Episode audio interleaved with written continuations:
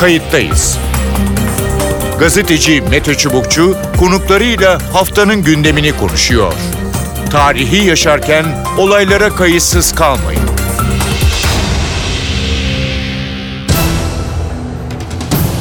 İyi günler, bir Kayıttayız programıyla daha karşınızdayız. Tarihe ışık tutmak ve olan biteni anlamak için önümüzdeki dakikalarda sizlerle birlikte olacağız. Ben Mete Çubukçu, editörümüz Sevan Kazancı. Kayıttayız'da bu hafta Brüksel'de düzenlenen NATO zirvesini konuşacağız. 2 gün süren toplantılarda Türkiye'yi Cumhurbaşkanı Tayyip Erdoğan temsil etti. Görüşmeler sonrasında yayımlanan bildiride Türkiye'ye yönelik güney sınırından gelen tehditlere karşı önlemleri arttıracağız ifadesi yer aldı. Metinde ayrıca Türkiye'nin Suriye'den atılan füzelerle vurulmasının endişe verici olduğunun altı çizildi. Sonuç bildirisinde ayrıca Rusya ve İran'a da parantez açıldı. Tahran ve Moskova'nın son dönemlerdeki faaliyetlerinin bölgede güvenliği zayıflattığına vurgu yapıldı. Brüksel zirvesine damga vuran gelişme ise Amerikan Başkanı Donald Trump'ın tavrıydı ve açıklamalarıydı. Trump bir süredir başta Almanya olmak üzere Avrupa ülkelerinin NATO'ya sağladığı maddi desteği arttırmasını istiyordu. Brüksel koridorlarında çetin geçen müzakereler, hatta Trump'ın kimilerine göre NATO'dan çıkma tehdidi sonrası anlaşma sağlandı. Avrupalı ülkeler NATO harcamalarına daha fazla katkı sunma konusunda taahhüt verdi. Kayıttayız da bu hafta NATO zirvesini konuşacağız. 2 konuğumuz olacak.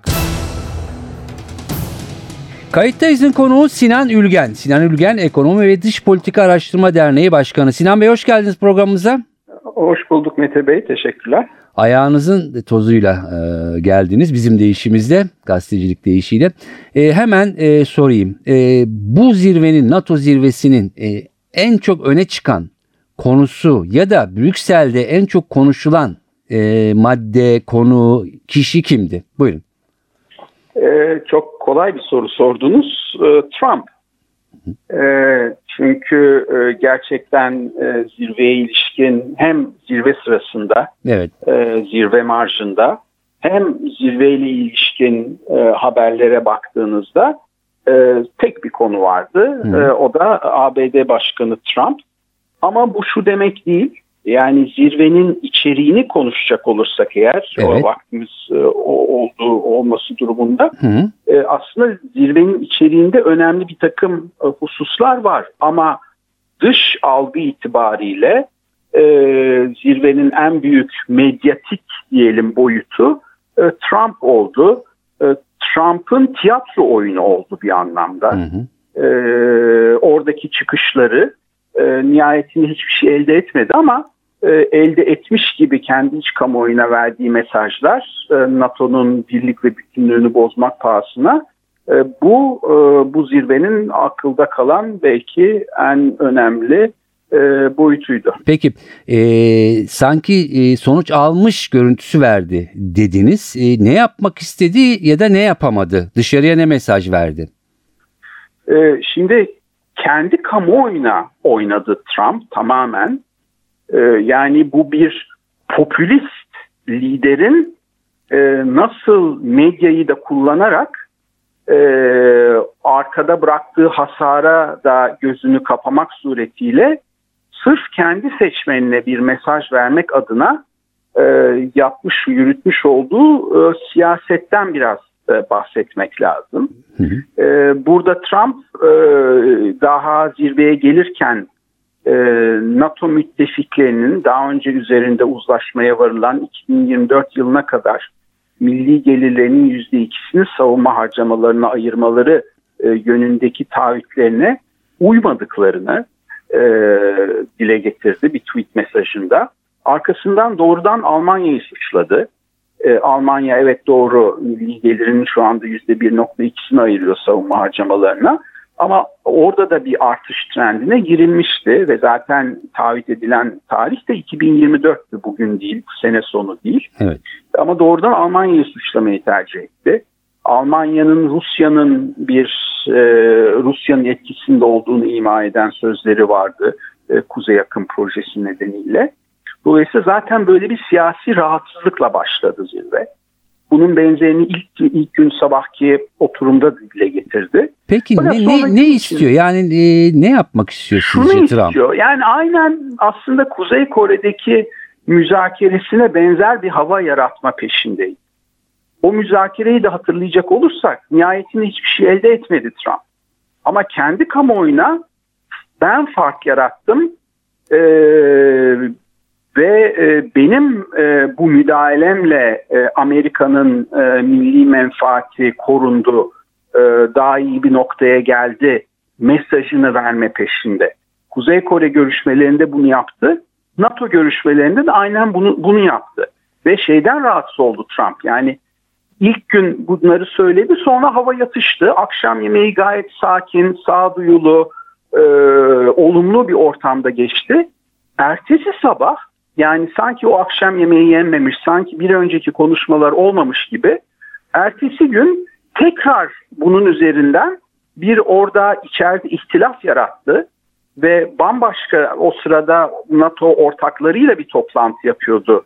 Yani Gürcistan Başbakanı, Ukrayna Başkanı ve Avrupa Birliği temsilcilerinin olduğu sırada, yani NATO'nun kendi iç toplantısı da değil aslında, ortaklarıyla yapılan bir toplantıda tekrar söz alıp, tekrar ön plana çıkıp bu sefer daha sert ifadelerle işte ülkeleri doğrudan suçlayarak, ve o zaman Belçika'yı suçladı, başkalarını suçladı ve aynı konuyu gündeme getirdi ve bu sefer bir adeta şantaj da yaptı. Eğer bu istediklerim yerine gelmezse Amerika kendi yoluna gider diye. Evet. O çok ciddi bir, yani orada tereddüte yol açacak şekilde bir yorumda bulundu. Ve ondan sonra iki saat sonra basın toplantısına çıkarak her şey halloldu. Biz istediğimizi elde ettik. NATO'nun içindeki birlik ve beraberlik devam edecektir mesajları verdi. Evet. Oysa ki elde ettiği hiçbir şey yok. Yani oradaki ülkeler daha önce taahhüt ettikleri bu savunma bütçelerinden bir değişikliğe gitmediler. Zamanlama konusunda da bir değişikliğe gidilmedi.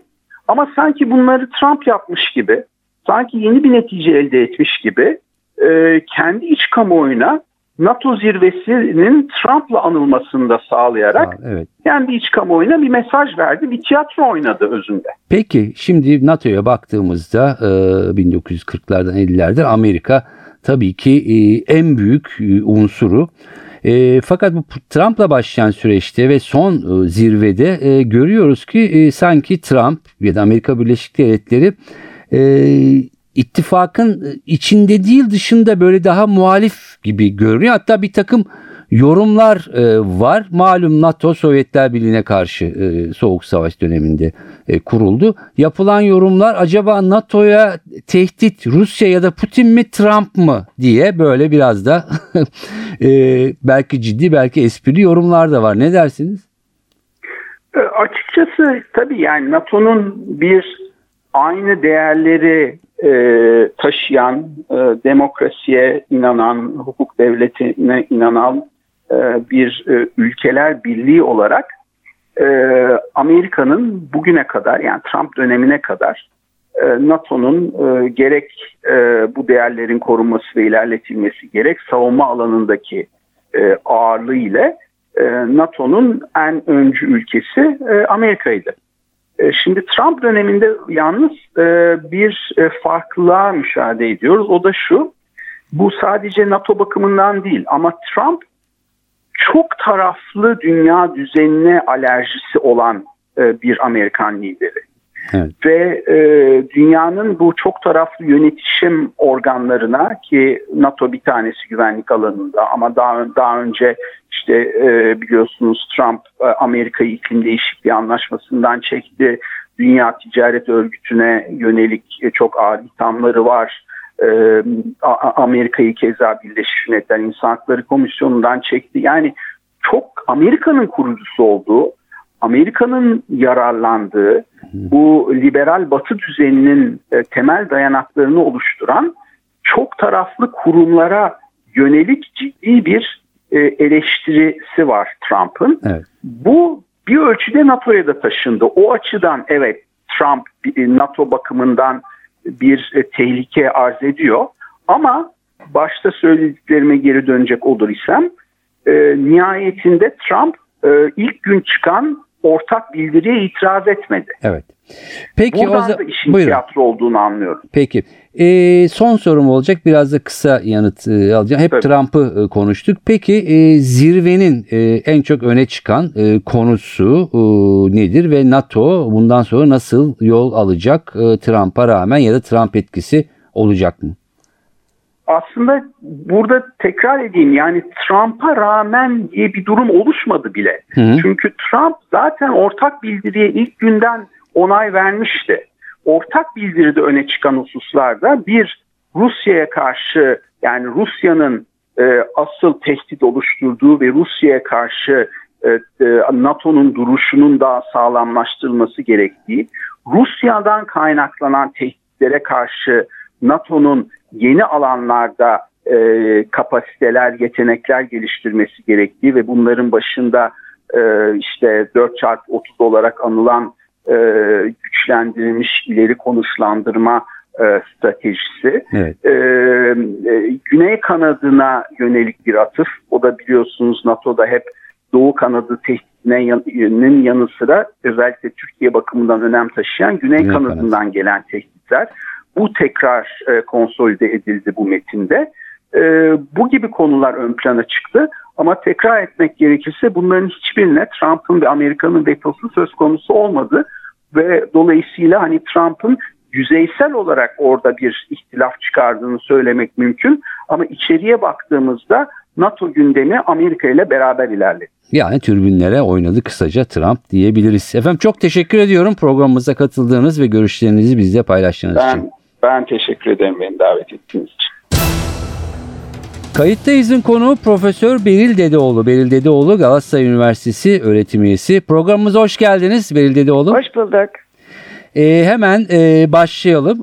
Aslında çok renkli bir zirve oldu. Trump'ın farklı, içeride farklı, dışarıda farklı görüşleri ve demeçleri nedeniyle. Ama ben işi hemen biraz Türkiye tarafına çevirmek istiyorum. Türkiye nasıl ele alındı? Sonuç bildirgesindeki maddelerle Türkiye'nin NATO'daki şu anki durumunu değerlendirebilir miyiz? Buyurun. Benim anladığım kadarıyla Türkiye ile ilgili doğrudan yaklaşım terörle mücadele konusunda işbirliğinin vurgulanmış olması. Hı hı. Tabii herkes aynı terörden bahsediyor mu ondan emin değiliz ama NATO zirvesi öncesinde bazı Avrupalı NATO müttefikleri Türkiye'nin terörle mücadelesini çok eleştirmişlerdi. Evet. Ve bu mücadele biçimi yüzünden NATO'dan çıkartılması gerektiğini savunan ülkeler vardı. Bu tartışmaların üstüne söz konusu vurgunun yapılmış olmasını ben çok önemsiyorum.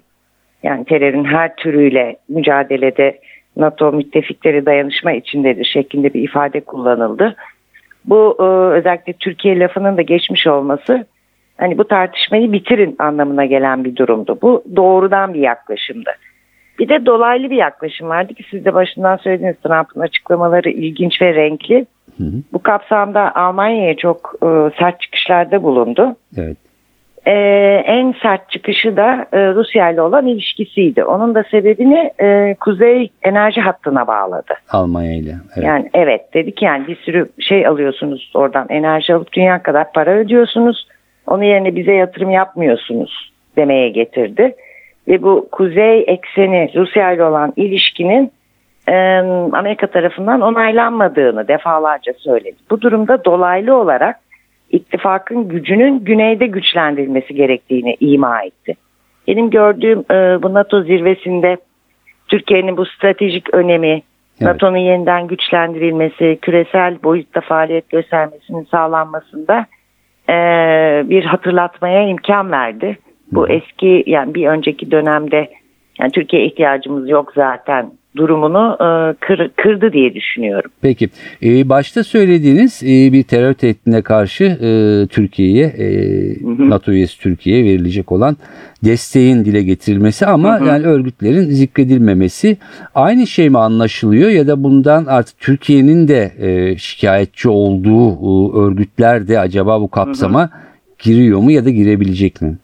Valla ondan emin olmak çok kolay bir şey değil. Çünkü terörle mücadele kapsamında her bir devletin kendi yaklaşımı farklı olabiliyor NATO kapsamında. Evet. Yani bu genel bir söylem. Yani teröre karşı mısınız? Evet, hepimiz çok karşıyız. Ama hangileri terör örgütü dediğinizde ya da kimler terörist dediğinizde farklı yaklaşımlar söz konusu olabiliyor. Burada benim önemsediğim bunun bildirgeye not edilmiş olması. Yani siyaseten terörle mücadele kapsamında NATO müttefiklerin birbiriyle didişmemeleri gerektiğinin altını çizen bir durum. Evet. Yani işte sen onu mu koruyorsun, bunu mu tutuyorsun, ona mı destek veriyorsun meselesinde bu farklı yaklaşımların işe yaramadığının ve NATO'yu zaafa uğrattığının vurgulanmış olması. Bu zaten Türkiye'nin tezi olduğu için ben gene de söz konusu politikanın işe yarar bir şey olduğunu düşünüyorum. Ama ne yazık ki bu da Trump'ın şantajıyla ortaya çıktı yani. Siz aklınızı başınıza toplamazsanız ey Avrupalılar ben çeker giderim NATO'dan dedi. Ve bu şantaj sonrasında biraz hani devletler tutumlarını yumuşatma ihtiyacı duydular. Evet. Zirve öncesi S-400'lerin belki aralarda konuşulmuş da olabilir. Gündeme geleceği söylenmişti ama çok fazla gördüğümüz kadarıyla konuşulmadı. Bu NATO'dan çok Türkiye-Amerika ilişkileri bağlamında mı acaba etkili olacak? Ne dersiniz? Şimdi NATO Genel Sekreteri bu S-400'lerle ilgili görüşmeler başladığı zaman hatta anlaşmaya varıldığı noktada bir açıklama yapmıştı. Bu NATO stratejilerine aykırı bir davranış değildir. Dolayısıyla Türkiye'nin kendi savunma sistemlerini yapmaya hakkı vardır diye. Dolayısıyla NATO bu konuyu gündemine taşımıyor. Daha çok Türk-Amerikan ilişkileri sizin de dediğiniz gibi kapsamında bir tür diğer sorunların yanına eklenmiş pazarlık konusu gibi düşünmek lazım. NATO'ya bunun gündeme gelmemesinin en önemli sebebi de NATO'nun bundan sonraki genişleme çerçevesinde Gürcistan ve Ukrayna var. Ve Gürcistan ve Ukrayna konusundan Almanya'nın destek vermesinin engellenmesi ki bu çünkü Rusya ile ilişkilerini geliştirmesini falan gerektirir.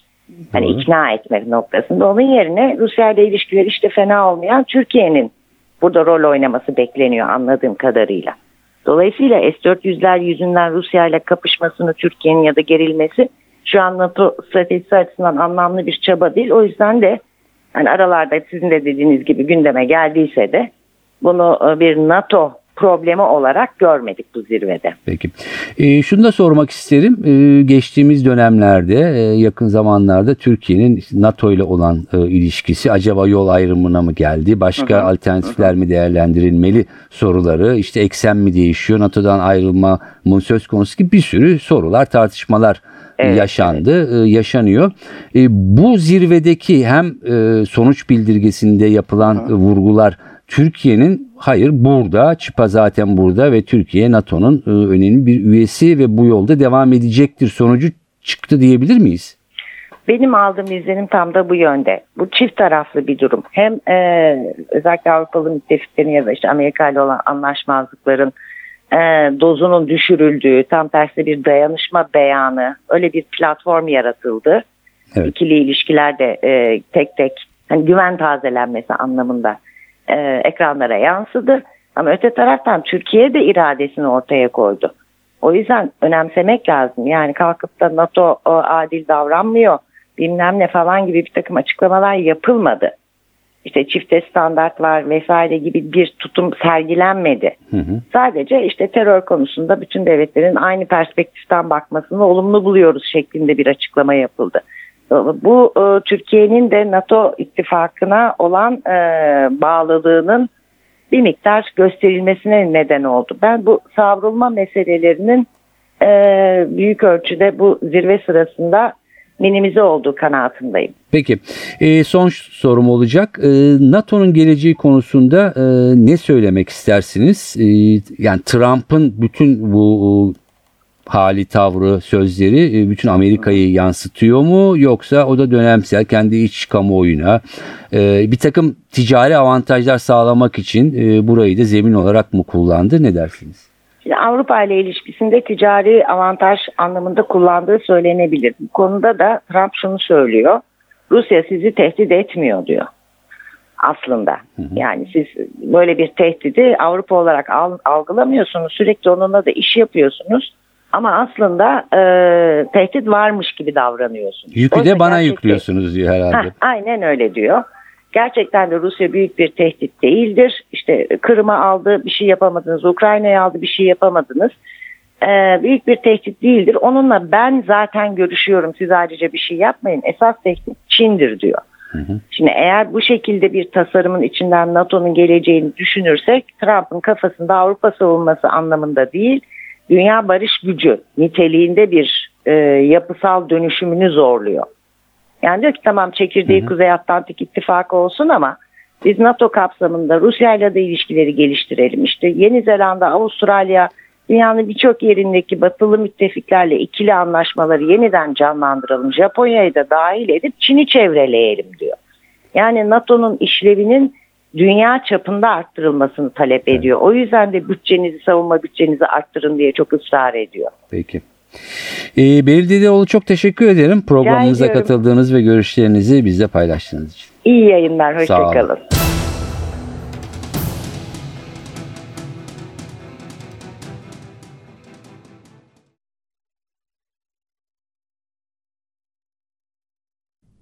Evet, Brüksel'deki zirve önemli bir toplantıydı. Önemli sonuçları oldu. Trump'ın şovlarına da sahne oldu. Ancak Türkiye ile ilgili önemli maddeler de sonuç bildirgesinde yer aldı. NATO önemini koruyor. Türkiye'nin yeri de NATO'da önemli bir yer tutmaya Türkiye devam ediyor.